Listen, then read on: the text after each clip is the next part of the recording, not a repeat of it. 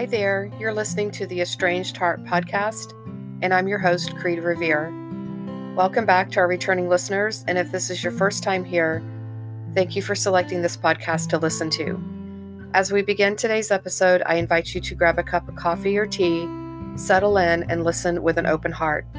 But first, the regular disclaimer I am not a licensed therapist or counselor. Nothing within this podcast should be considered or taken as therapy. If you are in need of therapeutic support, such as counseling, please seek out a therapist near you.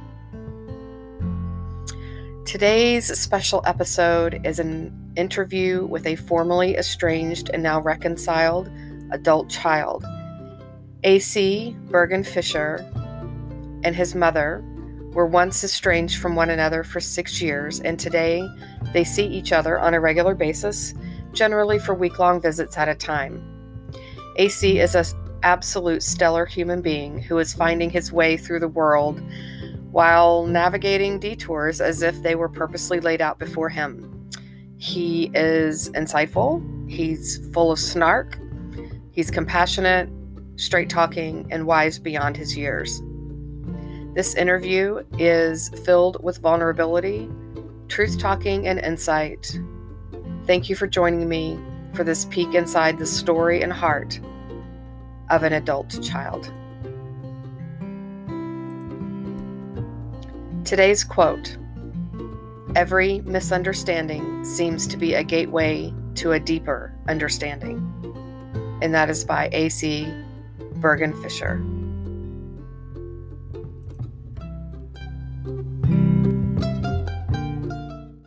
So today I have AC with me, who is a formerly estranged adult child and someone near and dear to my heart. So, welcome, AC. Thanks for joining me today.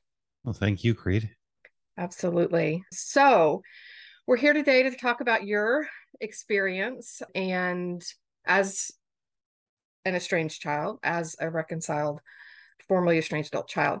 And before we get started, I want to give my listeners a little bit of information about how you and I connected so they can put some pieces of the puzzle together on how we know one another. So, would you like to start with that? Yeah, I actually host a number of podcasts. One of the podcasts that I'd worked on in the past focused on specifically on estrangement. And I had found that my experience as an estranged adult child had made it very, very easy to connect with other people who shared my experience. But I was finding it frustrating that the stories seemed to be so one sided all the time. And I thought there's got to be estranged parents out there somewhere. And I wasn't really sure how to go about connecting. And Google wasn't really turning up anything. And I took to, I can't remember if it was Twitter or Facebook, and had searched on estranged parents, and your name came up and when I started looking into what you were working on, what you were all about, I noticed that you were sort of working on the mirror image of what I was working on. Mm-hmm. And I found this whole concept really, really fascinating because I'd always thought that estrangement was like just to do with the kids. I didn't realize that the parents might have had their own issues too. so I, I, think I'd reached out, sent you a message either through a social media platform or email and invited you to be a guest on our show. And I think that's where we got to talking and learned a little bit about your story, how it relates to my story, and realized there's a lot of common ground between your position and mine. Exactly. Exactly. And I have to say that that interview um, was probably one of the biggest pivotal points in my work in the estrangement world. It really it changed me in being able to talk with you as an estranged adult child and being able to get that perspective from because my children at the time I had been reconciled but we had not talked about anything. We didn't you know my kids and I didn't know anything. So I didn't know their perspective. And so it was really great to be able to get to learn yours. Um, and from there we've maintained a friendship of sorts. And i think i just i love I love your take on life and the world at large. And so I wanted to have you on the show because I think that that needs to be heard. Um, and especially with my listeners, I think that they will enjoy hearing from you as a formerly estranged child who's now reconciled. And I think that you have valuable information and insight to give my listeners. And that's why we're here today. So let's get on with getting on with the show. How about that? Let's do it. All right. So, AC, tell me a little bit about how your estrangement experience and start wherever you you feel comfortable if you want to give a little bit of history before the estrangement, but specifically the estrangement experience and how that all played out it's kind of tough to decide where to start because I mean, one of the things that had come up in our initial conversation was that estrangement doesn't seem to just happen. You know, it in my case, as it was with with yours, it seemed almost like there was like a family legacy or like a family habit of estrangement. And when I go back to to early childhood, some of my my earliest memories were asking my parents, you know, why can't we see grandma and grandpa? Mm. And getting some half baked explanation of how hard done by my parents were and how there were reasons why they couldn't talk to their parents and why we were never going to have anything to do with them and on and on and on. And I'd always observed, like all through childhood, even through early adulthood, my parents not getting along with their parents. It just, mm. that was my normal. And I think somewhere in the back of my mind, I always knew that the time would come where it would be my turn. Mm. So it wasn't like really a sense of dread or anything like that. It's it wasn't even a case of like looking for any telltale signs. It just seemed like one of those things that was just going to happen. It was unavoidable and just wait and see, you know. And so I think that the first time I went through a period of estrangement with my parents, it was just I, I don't want to say it was no big thing. It hurt. The, the first time it was a, a squabble over something like really, really silly. My mom had had thought that I had misplaced something that belonged to her, and I think she sort of it was jokingly giving me a hard time saying oh no i know you're the culprit ha ha kind of thing but of course i got my back up because i was just a young hot-headed guy and the fight was on mm-hmm.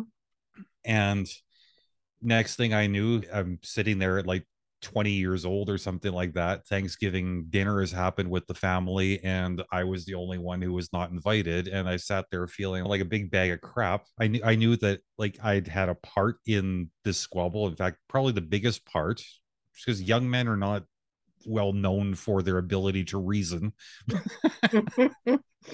and and that's where I was at. And you know, that was just like the first of many. I mean, there was a, a lot of rounds all through my 20s and, and 30s. Sometimes it was my mom's fault. Sometimes it was my fault. Sometimes we were just both being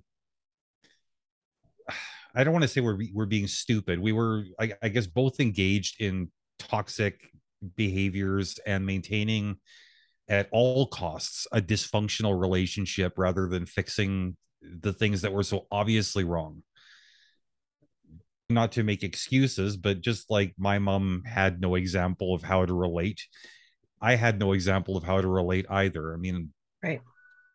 What I learned in talking to my mom again all through the years, it wasn't just like her having difficulty with her parents, but her parents had also been estranged too, to the point where like they had moved to a whole other country to avoid family stuff. Mm. So mm-hmm it's like this family legacy of miscommunication and just rage quitting relationships. So that's sort of the foundation I was building from. The last round of estrangement with my mom was particularly ugly. I went over six years with zero communication with her, which was honestly one of the toughest times of my life because I was staring down an unfixable situation. You know, this wasn't another one of those petty things where she was being silly or I was being silly. My family, they're very Christian, like devout Christian. And I was part of that faith for the majority of my life when it came to a time where I left the faith and I think I left pretty abruptly mm-hmm. and pretty aggressively. I, I started challenging everything that we had ever held to be true. I realized that these things didn't work for me anymore. And I had wanted to stay in contact with my mom about all this stuff because you know her, her, and i had always talked about faith stuff it had always been like our big area where we could connect i didn't see why that would need to change just because we now had like a difference of beliefs. We still had all the same questions. We were still looking in all the same places for answers. It's just we were coming to different conclusions. Mm-hmm. but whereas this was an intellectual exchange for me it was a very emotional one for her. And i think that that we both knew that a big conversation was coming. We both prepared very differently for it and as a result i think we were both caught extremely off guard by the way things went the way that conversation ended was her telling me you know to get out of her house and not to come back until I was ready to get right with God. Mm. And there was nowhere for me to go with that. I, I wasn't going to get right with a God I didn't believe in, and she wasn't going to erase her line in the sand. And so it was, you know, six plus years of no contact and dealing with a situation where there was no room to fix it or adjust it. I grieved her loss as though she had died because I didn't know what else to do. And uh, that's where I was left with all that. I can see this is super emotional for you. It's not easy stuff, you know, because yeah. my my dad passed away in 2002 and I thought that that was the worst pain that a person could deal with and I'm not going to minimize it. I mean, it's it's a big one. I still mm-hmm. struggle sure with his loss every day like 20 years later. But compared to losing my mom to estrangement and grieving her as though she was dead, mm-hmm. dealing with him actually being dead was comparatively easy. Yeah. Because physical death, there's a finality to it with uh, death via estrangement there's always that nagging doubt in the back of your mind like is there something else i could have done is there something else i should have said even if it's a case of like what the hell is their problem mm-hmm. is there any chance they're going to come up for air they're they're gone but they're not gone. Right. and it's like nobody should ever be stuck in a situation where somebody extremely close to them is kind of like living in the in between between there and not there. You know you you can't dig up somebody who's passed and say like hey can we talk about this? Right but like when I was dealing with my mom, I mean, she was living literally 10 minutes away from me. The fact that we never bumped into each other in a grocery store in all those years is shocking. Mm-hmm knowing that I could have gone and knocked on her door at any given moment, knowing that she might show up at, at mine. I mean, it, of course, I went about my day, but you wake up every morning not knowing, okay, like, is this going to be the day when, when everything sort of becomes okay? Or is she just going to stay dead after a couple of years and a lot of tears? it's not like I became okay, but it was almost like a numbness, not not quite a coldness, but definitely a numbness came over me. I wasn't angry anymore. It wasn't about the grudge or the misunderstanding or the anything else. It's just a case of like, okay, well, th- this is life now. And I realized that I had established a new normal and it didn't include her. And on some level, as much as that was not okay, it was very, very okay why do you think that is? I've had a bit of time to think about this and I can't come up with anything concrete, but I, I suspect that it's just an act of self-preservation self subconsciously you know there's a limit to how many times you can feel something and be helpless to change it before you just stop feeling it. Right. You know somebody had asked me do you love your mom? I, I i never really knew how to answer that question. You know my kids asked me like don't you love nana? And the only honest answer i could come up with was well it's it's complicated. I mean i think about or i would think about her in the same way that you know i think about my dad or my grandparents who have passed. I remember loving them mm-hmm and it's not like I I don't have any like hard feelings per se. I mean, I remember the good, the bad, and the everything else. But how do I feel about them right now? I don't know. They're not with us anymore. Right. So you experienced, you know, one of the things that a lot of estranged parents feel or think on some level is that their kid is off loving life, living life and not having a second thought about their parent or the estrangement or the fact that their parent's not in their life. Would you say that that's it doesn't sound like that's what you experienced and what are your thoughts on other estranged adult children in the midst of that? I think there's a lot of truth to that perspective that you're describing. Mm-hmm. Because i can't say i was sitting there like all day every day mulling over family stuff Right. I definitely was enjoying life. And I could go days, sometimes weeks without the thought of my mom even crossing my mind just because like I said, I, I had developed a new normal that didn't include her. Right. You don't think about things that aren't part of your normal unless there's a reminder of some kind. And again as an act of self-preservation i insulated myself from a lot of these reminders. Like my ex-wife we have a child together so she had a horse in the race to ask you know have you heard from your mom? Have you talked to her? And it got to the point where i just had to tell her like look you can't ask me these questions. If you need to know what's going on don't bring it to me. Talk to my wife she knows what I know. I'm just not willing to have these conversations because it's going to bring up hurt that I can't deal with. Mm. Yeah. And so I, I, very, very much did focus on just trying to find my happy. I mean, just like you do when, again, comparing to the loss of my dad. I mean, I love the man with all of my heart and soul, but he's in the ground. Right. So sitting here and, and thinking about it, doesn't work. Life has to move on for all of us.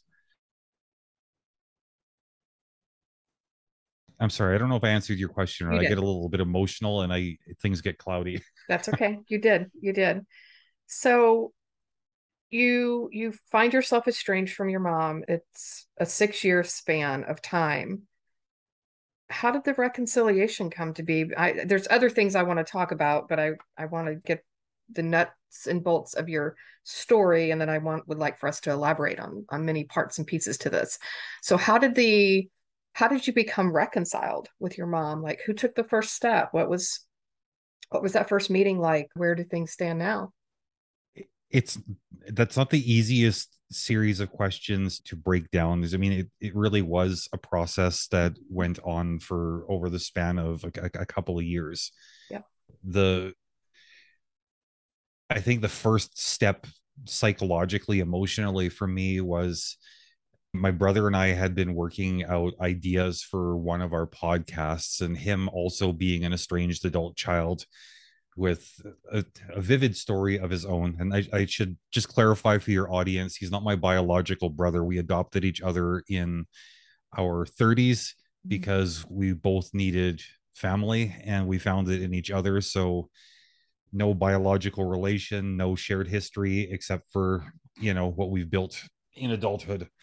Okay. But him and I were were working out ideas for things we could talk about at one of our podcasts and one of the the topics that of course was central to both of us was how do you deal with a parent that you're not talking to? And what I had done to sort of work through where I was at was I wrote a letter, I'll say quote unquote to my mom. I was never intended to send to her. I just wrote my thoughts directed towards her just to do like a self-diagnosis i guess Mm-hmm. and i found myself asking a lot of questions at the time i was having really bad uh, knee problems like mom do you know that i need knee surgery do you know that i have a dog named roxy do you know that my son just turned x number of years old do you even care Mm-hmm. You know all things like this and as i was writing it's just like the tears were flowing harder and harder and harder and this emotional corner that i had bricked off and had been ignoring successfully for so many years it just like the floodgates opened. I was overwhelmed by this deep ache where you know i just I needed my mommy, you know, in my mid 40s and like I'm bawling because I just want my mom, but I can't have her, you know. So I decided that, you know what, we we can't cover this topic on the podcast. I'm not ready to talk about it. It just it's too raw, it's too complex and I don't want to cry while people are listening. Right. Right. and a, a few weeks later, you know, I talked to my my older sister she was sort of the the only link between my mom and i all through the estrangement. So i mean she didn't have any bad blood with either of us. And for years she had tried to broker some sort of peace but she was like running up against the wall on both ends. You know come to think of it i never did ask her how all that experience was for her. It must have been rough. Mm-hmm. but uh, initially it had started off you know with with a lot of the fairly typical stuff. Come on, you know, she's your mom. Mm-hmm.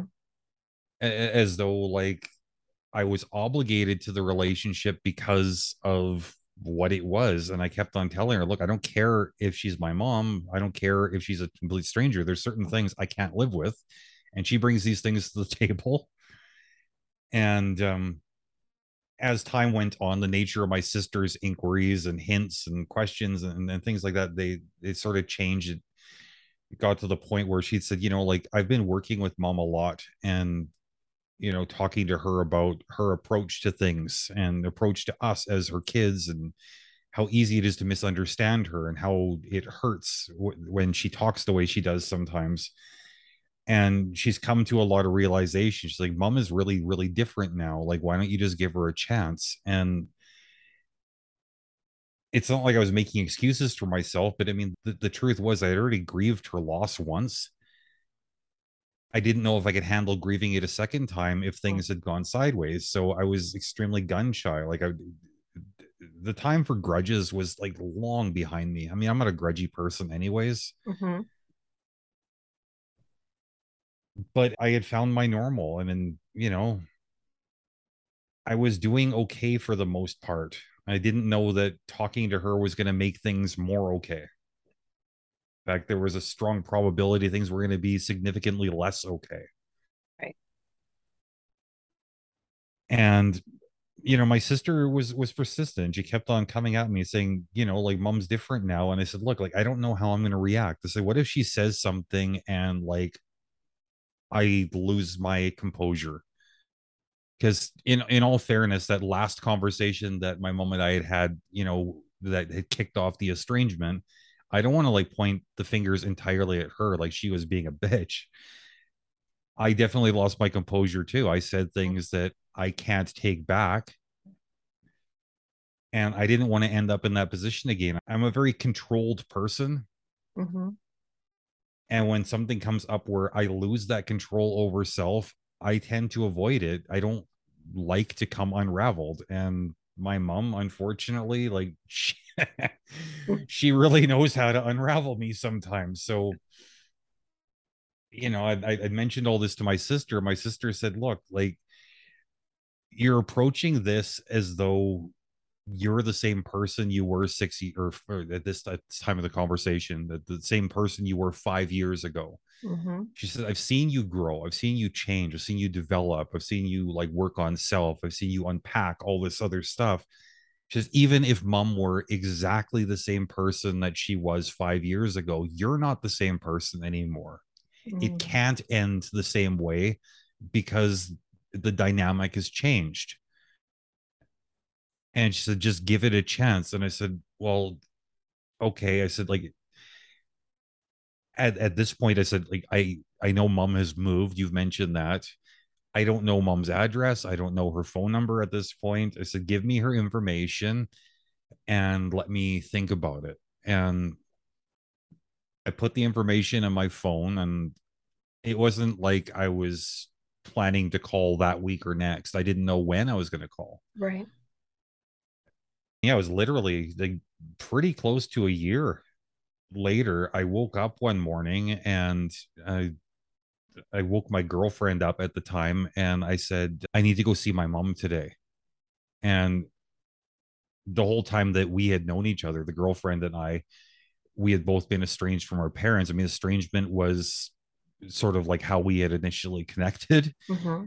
It was a defining point of our relationship. So, I mean, this caught her really off guard. Like, what, what, what do you mean you want to go see your mom today? Like this, like completely out of the blue. Right. And she says, well, what's your plan? And I said, well, I can't go alone. Like you got to come with me. So a lot of pressure to put on the poor girl, you know, like meeting the parents is hard, but meeting the parents under these circumstances, right? I don't know that I would have been that big of a person, I'll be honest, but I didn't, I, I don't, I don't think I phoned first.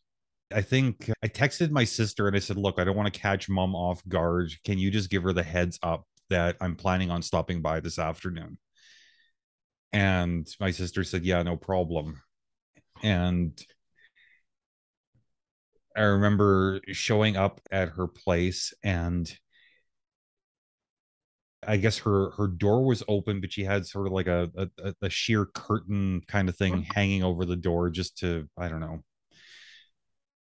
Why people decorate how they decorate. It, it, it looked nice. I'm missing the point but I, I, I couldn't quite see her clearly through this oh. sheer curtain. It was sort of like uh, this ghostly out of focus image. I see this familiar but unfamiliar form sitting on the couch and i sort of knocked on the door jamb mm-hmm.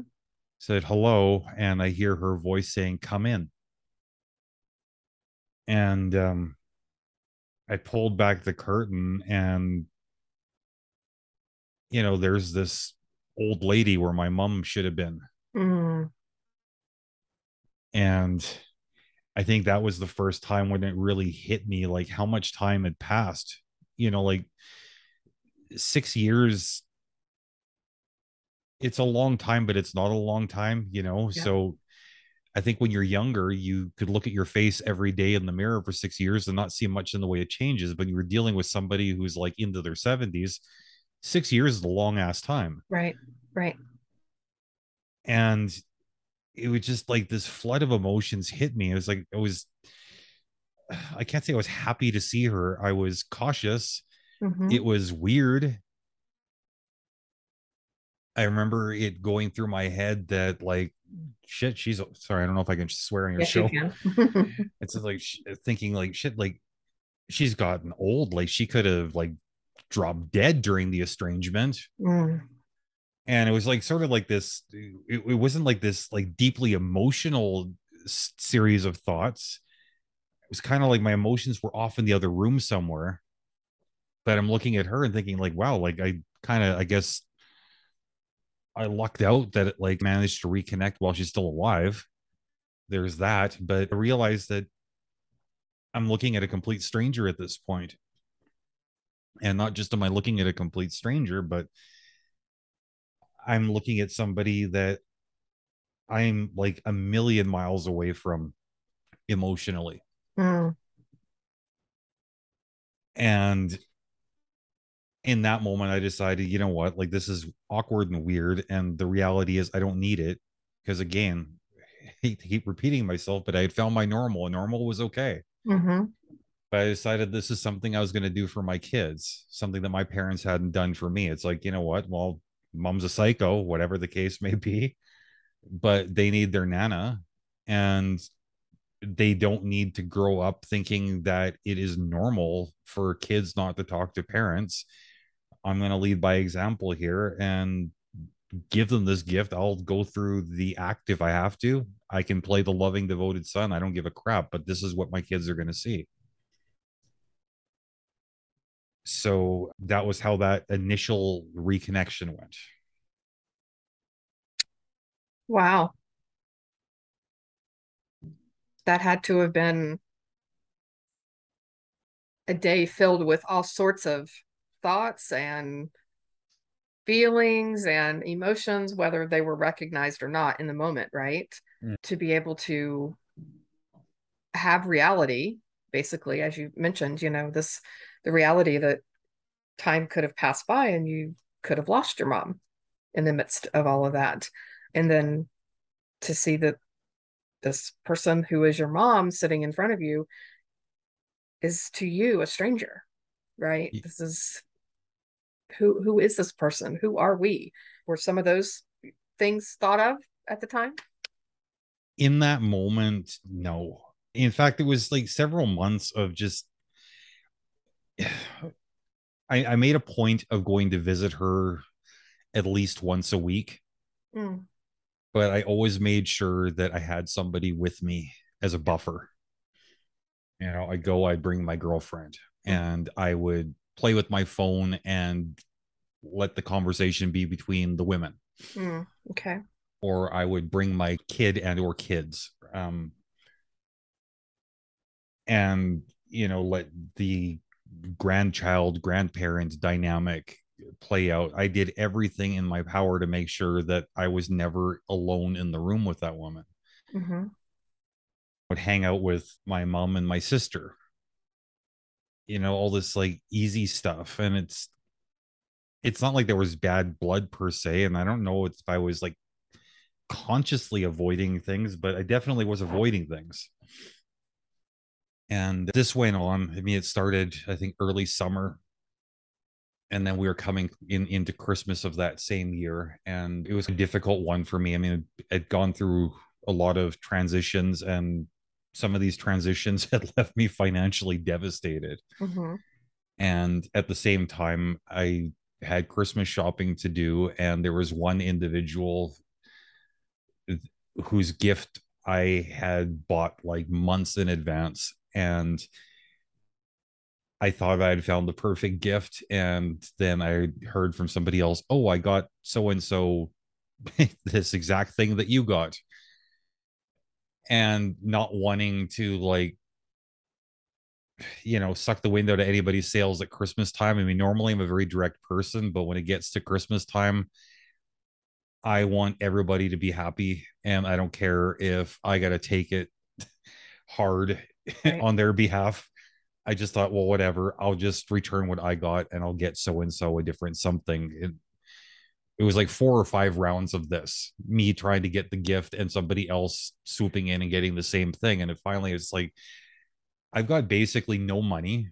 I've got no options now. And it's literally like five days before christmas and i got to get this person something special because they were special to me and I don't know what possessed me, but I picked up the phone. I found myself calling my mom and I said, Hey, mom, this is what's going on.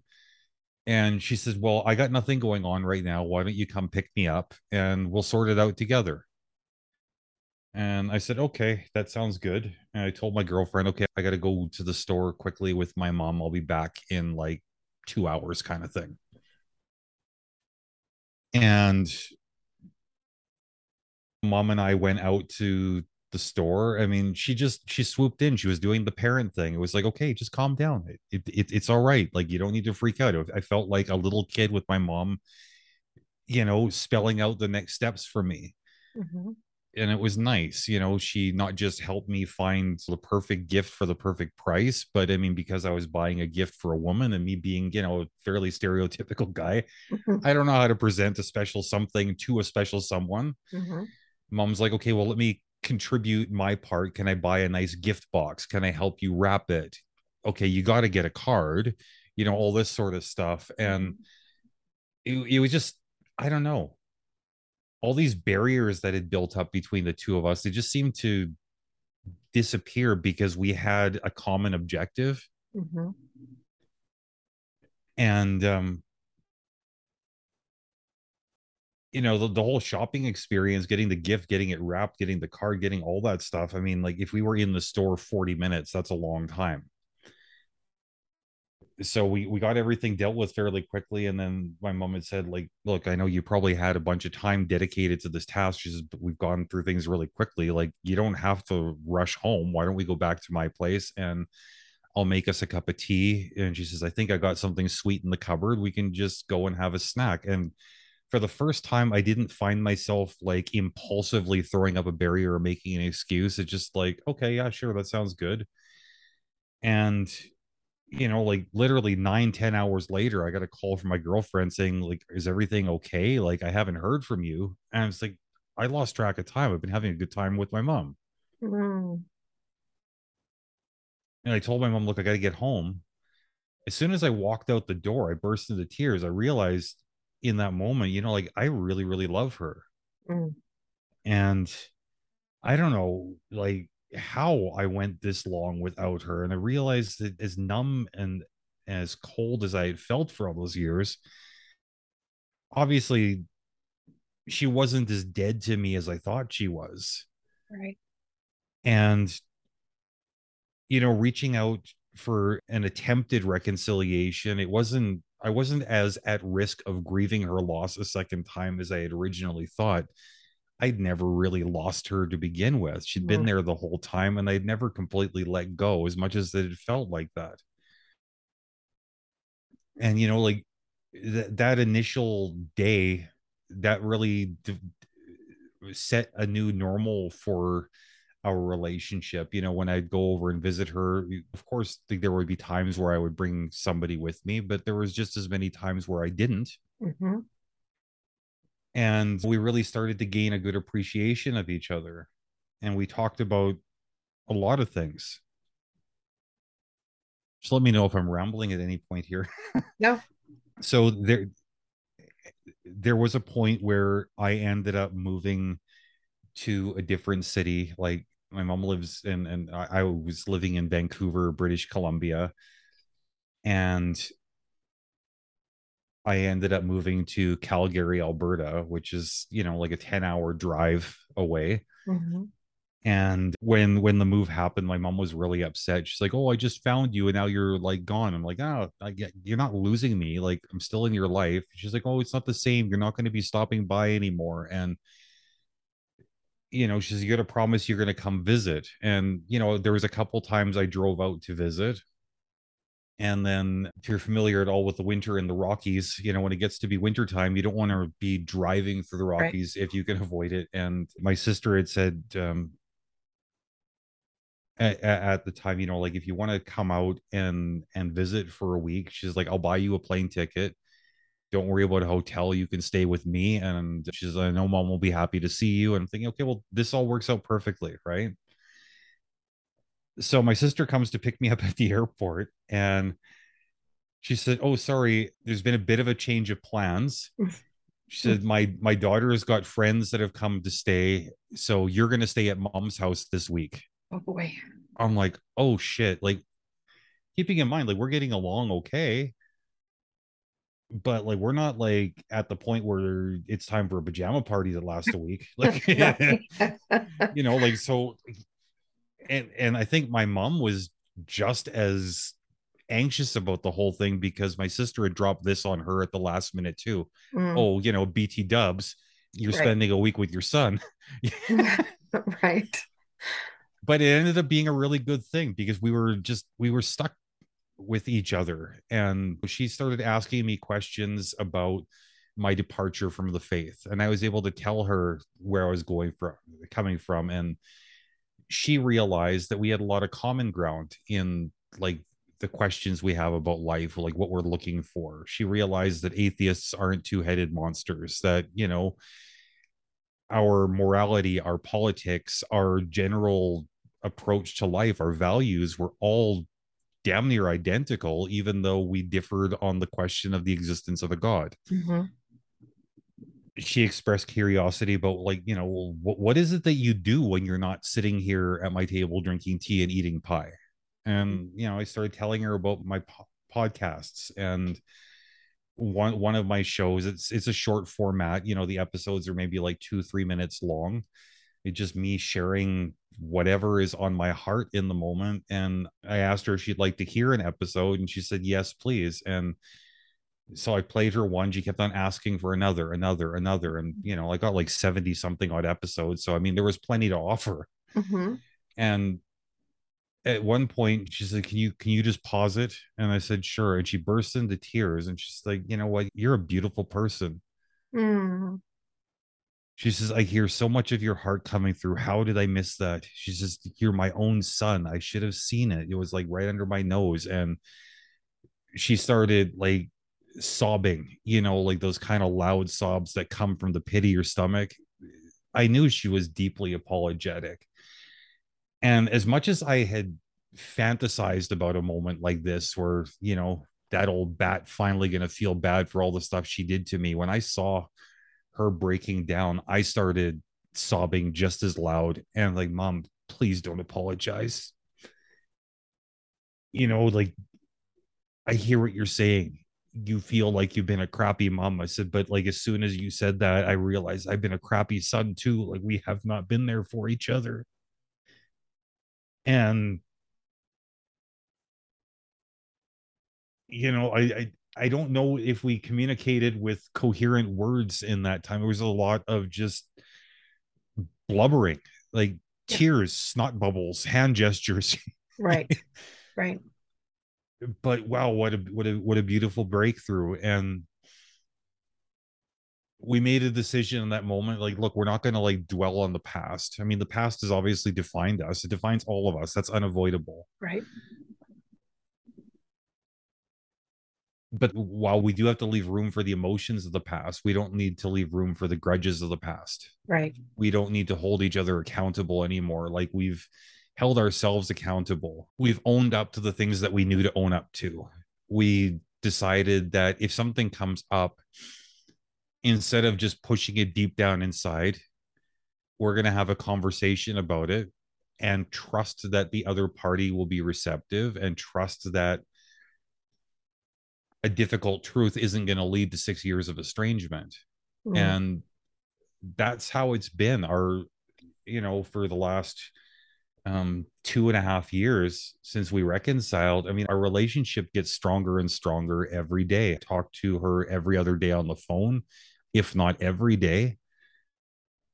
Um it's at the point where if for whatever reason we don't talk for a couple days like she'll phone me and she'll be near to tears. She's like you know i just I, I don't know how to live without you. And you know i feel the same way about her. It's Mm.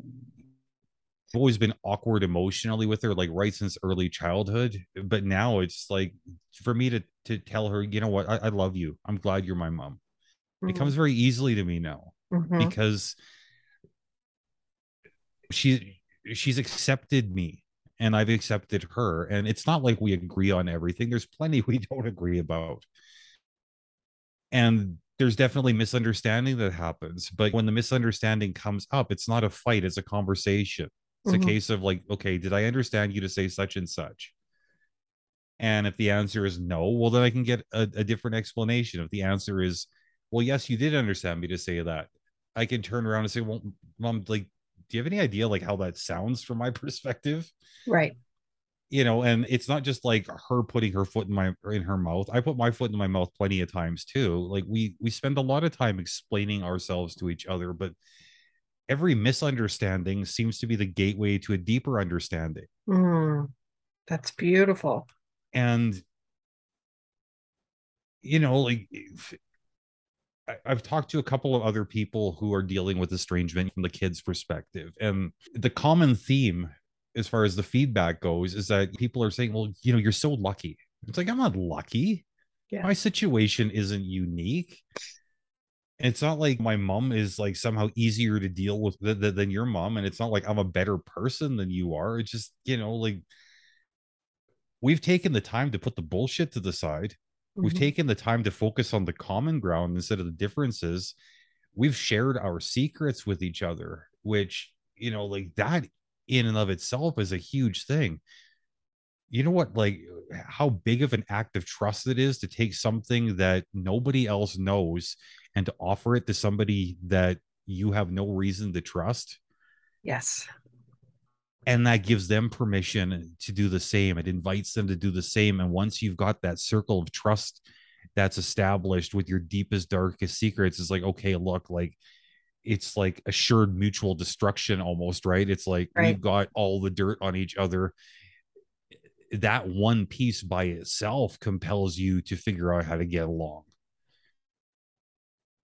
but no i'm I, am i am not lucky right i'm i'm fortunate that i have being able to engage with somebody who is also willing to engage. I'm fortunate to reap the benefits of a lot of hard work. Right. But it's not just blind dumb luck. Relationships don't fix themselves. They don't maintain exactly. themselves and people don't guess what your hurts are. You have to tell them. Right. And you have to listen when they tell you. Right. Right. So, would you say that your mom, in the beginning of your reconciliation, this is one of the questions that I have, is what, if any, discussion happened around how this felt, how, how the estrangement affected you? Eh, did it, uh, did you have a conversation about how it affected her? Like, or did that come later? Or has that not, have you not really ever talked about the estrangement and how it came to be and why it lasted as long as it did? I'm ashamed to admit that for the longest time,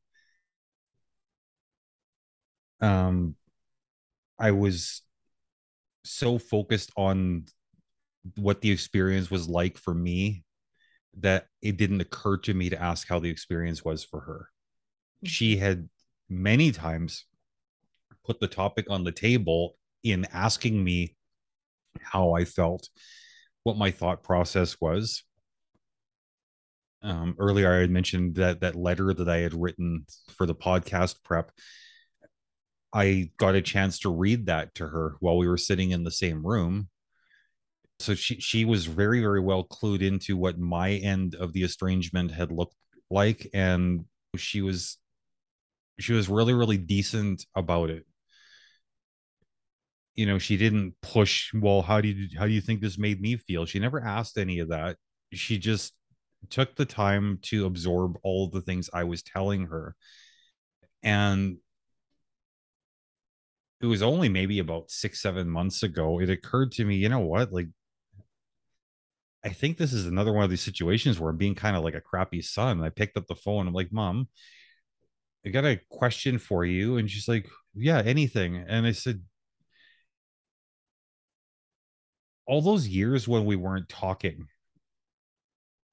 and she's like yeah i said what was going on with you at the time she burst into tears. I mean, she, she was mm. like so desperate to talk about it, but she wasn't. She didn't want to like poison the relationship by bringing up her. Well, she said, like by bringing up her bullshit. I'm like, mom, it, it's not bullshit. I mean, this this is real stuff. I said, like, I've been a bit self-absorbed, so I've been talking about me this whole time. Is like, and you know I, I, like to blame being a podcaster for that because like we do like to talk about ourselves right but when you're dealing with real world relationships you, you can't monologue yeah. like you got a microphone in front of you and i i found like with that particular topic i had been doing it and th- that was just like it, it was just one more thing that we were able to bond over because her experience was so so similar to mine there's all those times where I had been sitting there thinking, you know, like she's the parent. Like if this was one of my kids, because like I'm a parent too. It's not like I'm just guessing what being a parent is like. Right. My oldest is an adult. I'm thinking like if my if my adult kid wasn't talking to me, I would chase them to the ends of the earth. There is nothing they would do eh, to like get away from me trying to figure out how to like patch things up with them and like i don't know how much truth there is that's really easy to like yeah. live yeah. in the hypothetical yeah right mm-hmm. thankfully i've never gone through a period of estrangement with my kids eh, you know hopefully it doesn't get to that point but right you know, to, and and to find out that like there was a lot of days where my mom was thinking, you know what, like, why don't I just pick up the phone? Mm-hmm. But then she was afraid to pick up the phone Mhm. because of how I had become un- un- unraveled, like vocally. That last conversation, she was beating herself up a lot. She knew that she had said and done some things that were, you know, maybe unforgivable. But she also knew that trying to reconcile with me was like a terrifying prospect just because she didn't know what to expect at that point. We were in uncharted territory.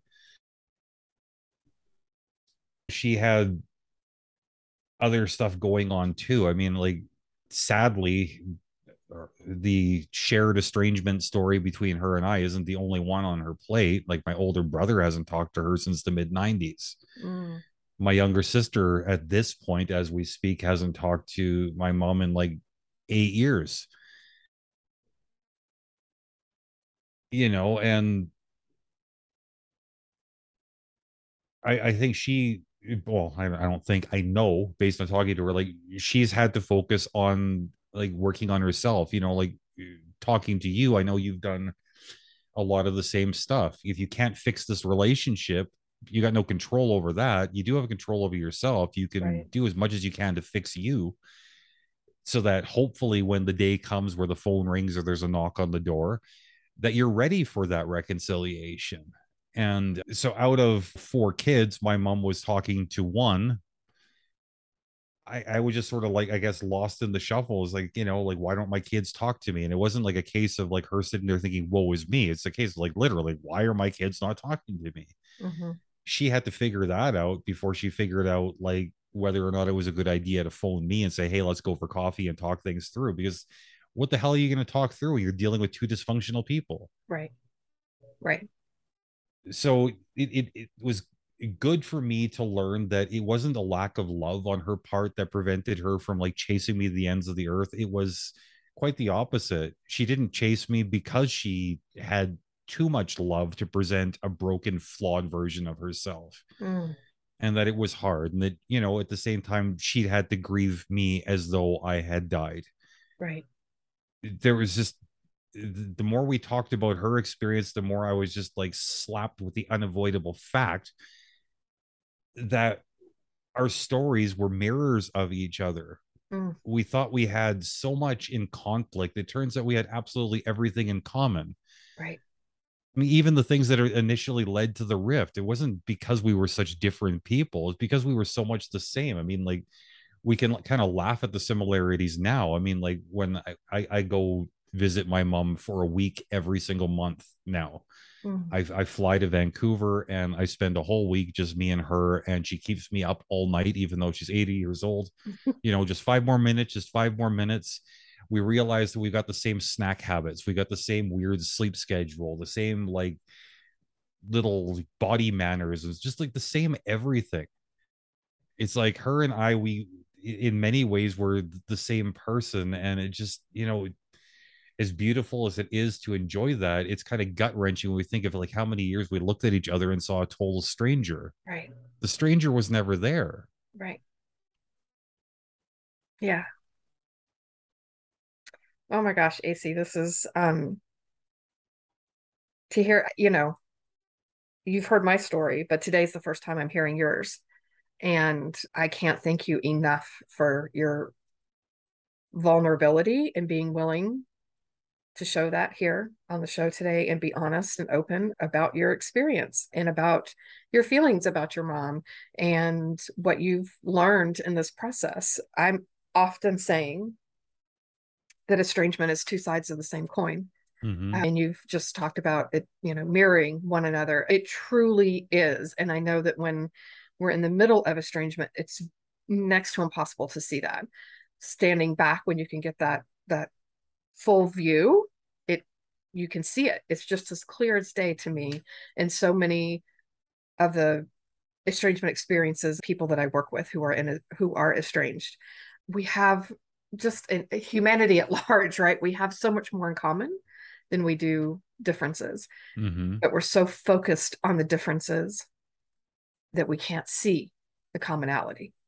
a lot of times and the commonality of, of having a human heart right? We all have it. Yeah. We all have it. We all have it. So i have a couple of questions that i'd like to ask for your input on as an adult child who's gone through all of this with your mom and comes from a family lineage of estrangement. I'd really like your take on some of these things and i think that you have a perspective that you can it's well rounded and so if you don't mind i'd like to throw those your way. shoot. Okay. One of the questions that i get often from um, estranged parents is why the silence? Why can't they meet me and come and talk about this? Why why do they have to just completely cut things off? Why why can't there be a conversation? And i know that your situation was a bit different with your mom um, but i know that you've had many conversations with estranged folks so estranged adult children yes so. that's kind of a tough one because one thing I've learned from talking to a lot of estranged children is, and I know I'm probably going to piss off a lot of people who would identify that way. They make excuses for themselves. Mm-hmm. And I made excuses for myself at certain points in my story too. We try to justify the silence really what it comes down to i've had a chance to unpack it i've had a chance to push back on some of the people say well that's just the way it is. Mm-hmm. you don't understand how my mom is you don't understand how my dad is it's like well yeah i do because as much as all kids in some ways are the same all parents in some ways are the same too i mean yeah you're going to find monsters in both camps that just are people that are so mentally un- in need of support that they can't engage. Right. But by and large, the silence is because of fear. Mm, yes. You know, and not like some generic, you know, I don't know how else to describe it fear. Like, you know, for me, it was fear of, okay, well, what if the reconciliation goes sideways? what if the conversation is ugly and it wasn't you know for for me it was like okay can i handle grieving her loss a second time for a lot of people it's like can i sacrifice my peace for a conversation that's likely to go sideways based on personal experience every conversation on this topic leading up into this point has ended in conflict. Why the hell do I need to go for another round? Mm. Yeah, mom, sorry again. Yeah, dad, sorry again. They're always sorry. They're always willing to engage. And it just, when we as people identify a toxic pattern, I don't think it's at all unreasonable to like just try to break the pattern. Unfortunately, a lot of these people they don't realize that they're dealing with a mom like you or a mom like I've got that's been working on stuff. They don't realize that you know what? She actually is sorry this time and not just as an emotional reaction. She's sorry enough to have knuckled down and done the hard work and turn a critical eye inward. Right. She's not sitting there waiting to judge you for being a crappy kid. She's waiting to love you the way that she knows she always has. But this fear, it gets in the way and uh, I, I, would say probably like I can't say definitively what percentage of people are dealing with fear, but I can say that 100% of the estranged children that I have interacted with, they are silent because of fear. Yeah. And I would have to agree with that. The, the estranged kids that I've talked with uh, as well. What would you say to an estranged child who who may be an only child and doesn't have siblings to kind of buffer that and they don't know if the parent's done any work or has changed and things like that do you think that there's a way to navigate that to come out of that fear to be able to reach out to the parent? Do you or is this just you know a life sentence? What are, what are, what are your thoughts on that? One of the most frustrating thing about dealing with the estranged community whether it be the parents or the children is talking to you i realize that it's the same conversations. Yep but one of the most frustrating things about the estranged community is the estranged person that you're talking to looking at the other party as the problem, looking at the other party as being solely responsible for the solution, which is bullshit 100% of the time. And I don't care how bad, how nasty, how just intentionally evil the other party is you still have some control in the situation and has nothing to do with them. They can remain as intentionally evil, toxic, nasty, any of these things as they want. They can pull out all the stops to try to destroy your peace. They can just attack you on every level relentlessly.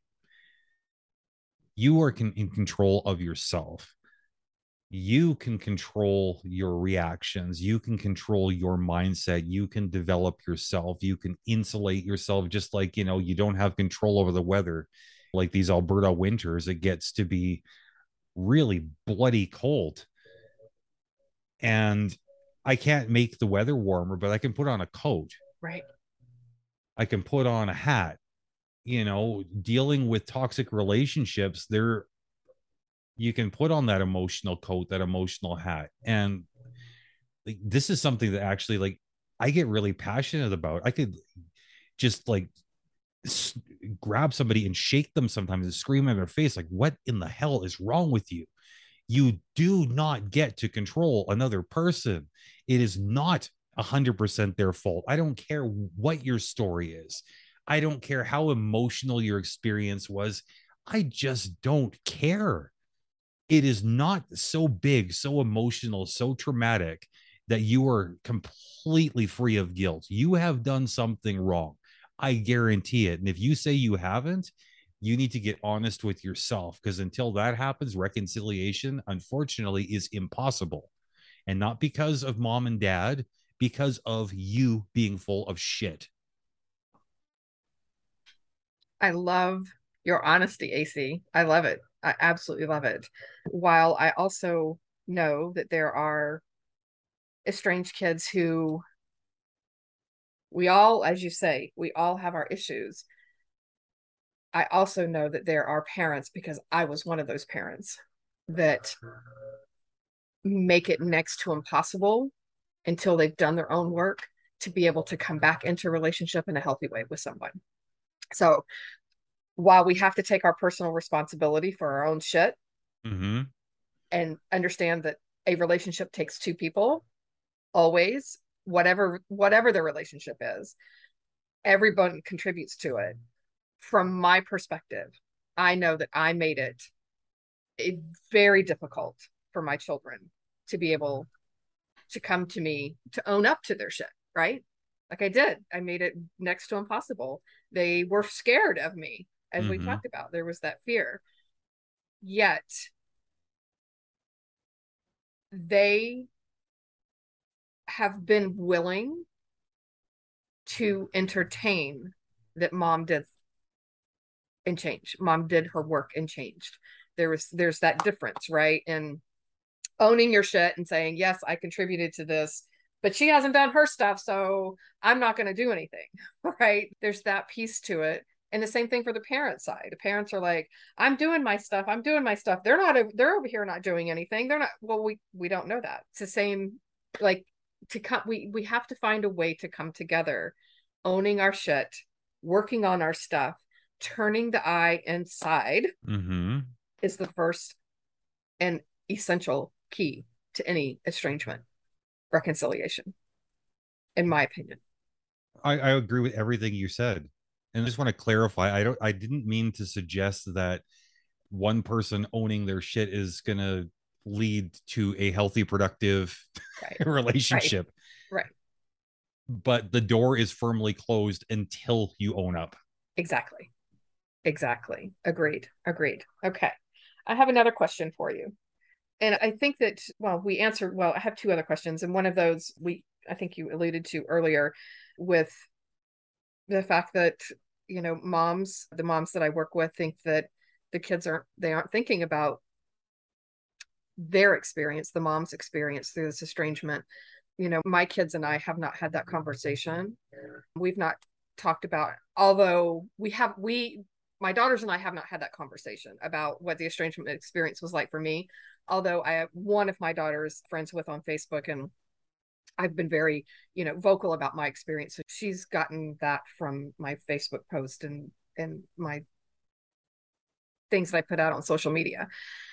But we've not had that conversation. So for parents who estranged parents who uh, think that, you know, in order to reconcile, I feel like I they tell me I feel like I should be able to say what this was like for me and that this was, you know, don't you want to hear my side of the story kind of thing. What would you say to those parents who have been hurt, who have suffered, but their kid doesn't want to hear it? What would you say to them? it's kind of kind of a tough situation. You're dealing with different personalities in every relationship, of course, right? And mm-hmm.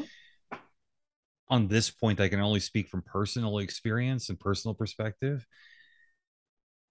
Like I know now in retrospect that maybe I was being unfair to my mom in not asking her about how the experience was for her. That being said, if she had brought it to the table too soon for my comfort level, I think there's a strong probability that I would have got my backup thinking, you know what? Of course, it's all about you, just like it always is. Nothing's changed. And then we would have been dragged right back to square one. I don't want to say that's the case for everybody, but I would imagine it's the case for a lot of people. That being said, in a general sense, I'm a firm believer in being honest in the way we communicate with each other. I believe that offense is taken, it's not given. Mm-hmm. I believe that owning your shit's more important than worrying about somebody else's. And I also believe that we have more in common than we have in conflict. All of these things being said, if I'm approaching a difficult topic like just you and me talking here. If there's something I gotta bring to you and say, Kreed, you know, like, or, or if I'm thinking oh, there's something I want to talk to Kreed about, but I don't know how she's gonna react. Well, it's not my job to police your reactions or anticipate them. It's my job to communicate what's on my heart. Right. And if you're a total bitch in response, well, that's on you. Right. But you might surprise me. You might be totally receptive to a difficult conversation. So to these people I'd, I'd say you, you kind of got to do a risk assessment i mean only you know where exactly your relationship is at and this this is like me talking directly to you right now i mean mm-hmm. only you know exactly where your relationship with your daughter's at mm-hmm. i would imagine that you know the situation you know your daughter well enough to read the room mm-hmm.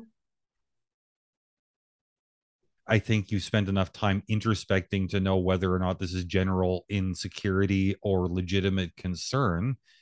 If it's insecurity, you got to push past it. If it's like right. legitimate concern, well, you need to figure out like what are the elements that legitimize this concern that need to be addressed before you can bring up a difficult topic. Agreed. Sorry if that's all a little bit too. Nope. I I agree with you. And for me and with my girls right now, I mean, it's not and I this is what I this is part of the work that I do with estranged moms is that once you get once you've worked on yourself, once you've dug in and have done the work on yourself and you've reconciled, oftentimes the things that you think are paramount to discuss and that just absolutely have to be on the table really don't. Mm-hmm. and they're not that super important compared to all the other things right? They tend to take a backseat or dissolve. For me it's not important anymore that my girls that i have a say in how the estrangement affected me. It's just not it's not that important to me anymore. And i think that that just is a natural evolution. Once you've done your work you figure out what's important to you what's not necessarily so important and then when you reconcile you get another chance to figure out what's important and what's not necessarily so important. And some of those things can they just naturally dissolve. And that's what's happened for me with my girls. I, I think it's also beneficial i mean not just to identify what's important but why is it important? Exactly yeah. If you ask that question honestly yeah. it's like well it's important to me because i'm a petty grudgy asshole. Might right. be the honest answer right? Right. Or it might be something else but ask these questions like never stop asking yourself questions like right. anybody like in any situation always always always be questioning your motivations and your actions and your responses agreed and that's is one of the reasons why i adore you the way that i do is because you and i both have that that that sense of curiosity and that the questioning all the time mm-hmm. of what's beneath the surface here what it's not necessarily what we think it is. It's oftentimes something very different when we start digging down into it. So, agreed. I have one more question for you. And this is really just kind of, I'd love your input on what do you think about because with the parents that I work with, the moms that I work with, I often, especially with sons, and I don't have a son, so it's, I don't necessarily get this perspective with a son and a mom, but there's the gatekeepers, the daughter-in-laws or sons-in-laws who parents believe are hindering this relationship that they're the ones that are blocking a relationship with their child what are your thoughts on that um I don't think that the parents that are identifying the daughters in law as gatekeepers are necessarily wrong. In fact, I think they're probably right more often than not. I don't know that these gatekeepers, as you put it, are necessarily like toxic or intentionally mm-hmm. disruptive to the relationship type people. I got torn between my wife and my mom for a lot of years leading up to the estrangement during the first couple years of it. I got divorced in the midst of that, right? But it's not because my wife was being nasty it just you know like the things that she'd bring up with me behind closed doors were like before the estrangement is like well, why do you let your mom talk to you like that? Mm. or like why do you have these kind of attitudes about your mom? Like you know a lot of stuff it was like all legitimate. It's like well how do you expect to have a successful marriage when you can't get along with your mom?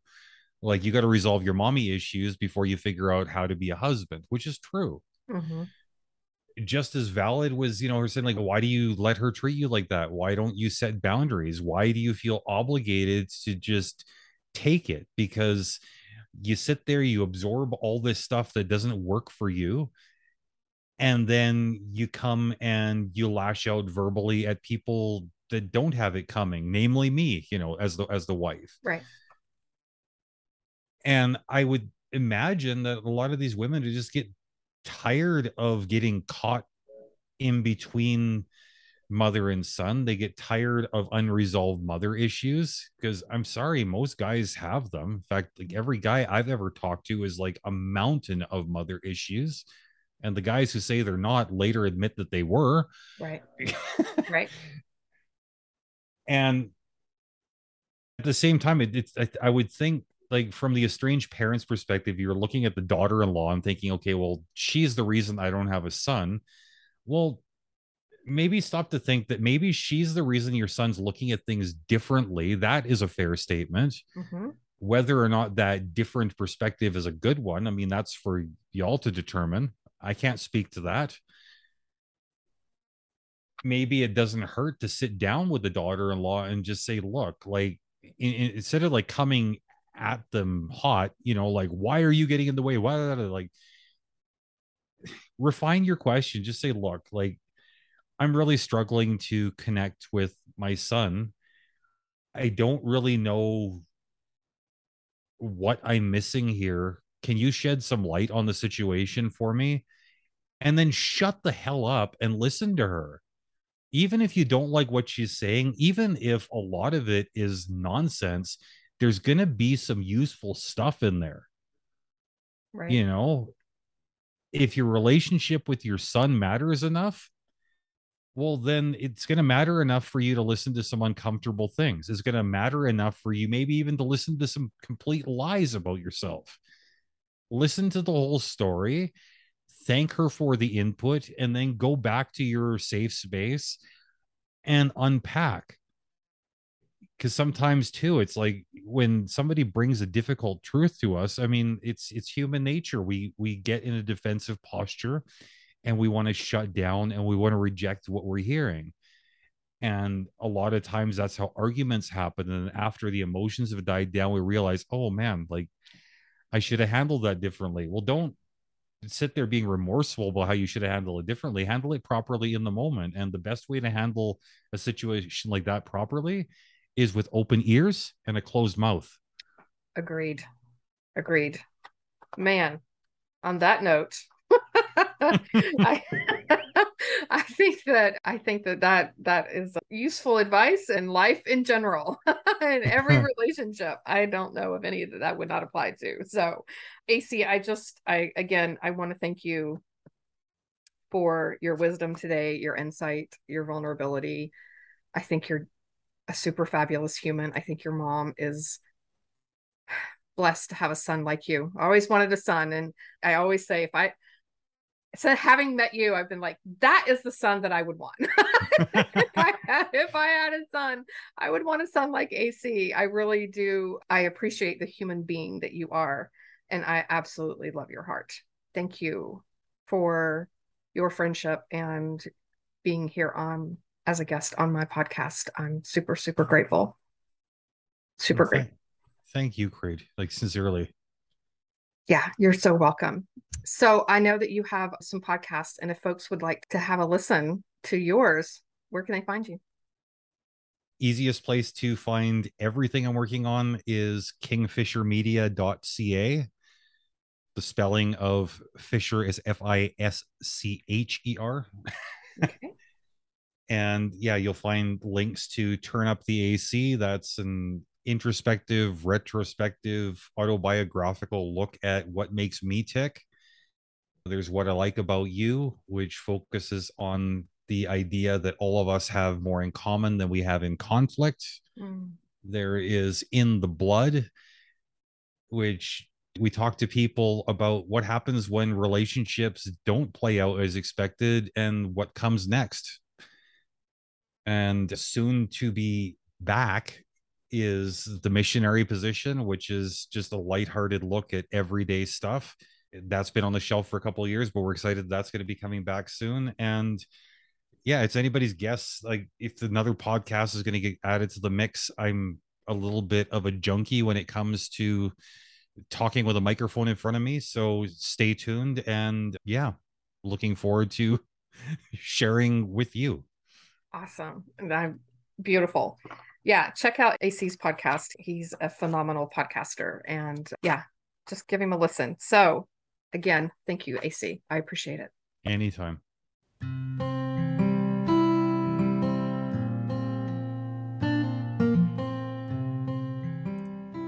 This brings this episode to a close. I hope that this time together was time you feel well spent and that you are able to find some takeaway nuggets to help you on your journey, wherever you may be on your estrangement and reconciliation path. If you feel you've received something helpful or positive from this podcast, please consider following us, sharing this podcast with others, leaving a positive review, perhaps entertaining becoming a guest on our show, or following us on social media on Instagram, Facebook, and TikTok under the same name, The Estranged Heart. As a reminder, there is an online support group on Facebook. If you are a estranged mom who identifies as being spiritual and approaches estrangement with a sense of curiosity rather than blame and judgment, and desire to do inner self work and reflection, please seek us out. We can be found at facebook.com backslash estranged mothers support group. And lastly, if you are an estranged parent or an estranged adult child and would like to have your story shared on the podcast, anonymously or not, please reach out to me via email at theestrangedheart at gmail.com.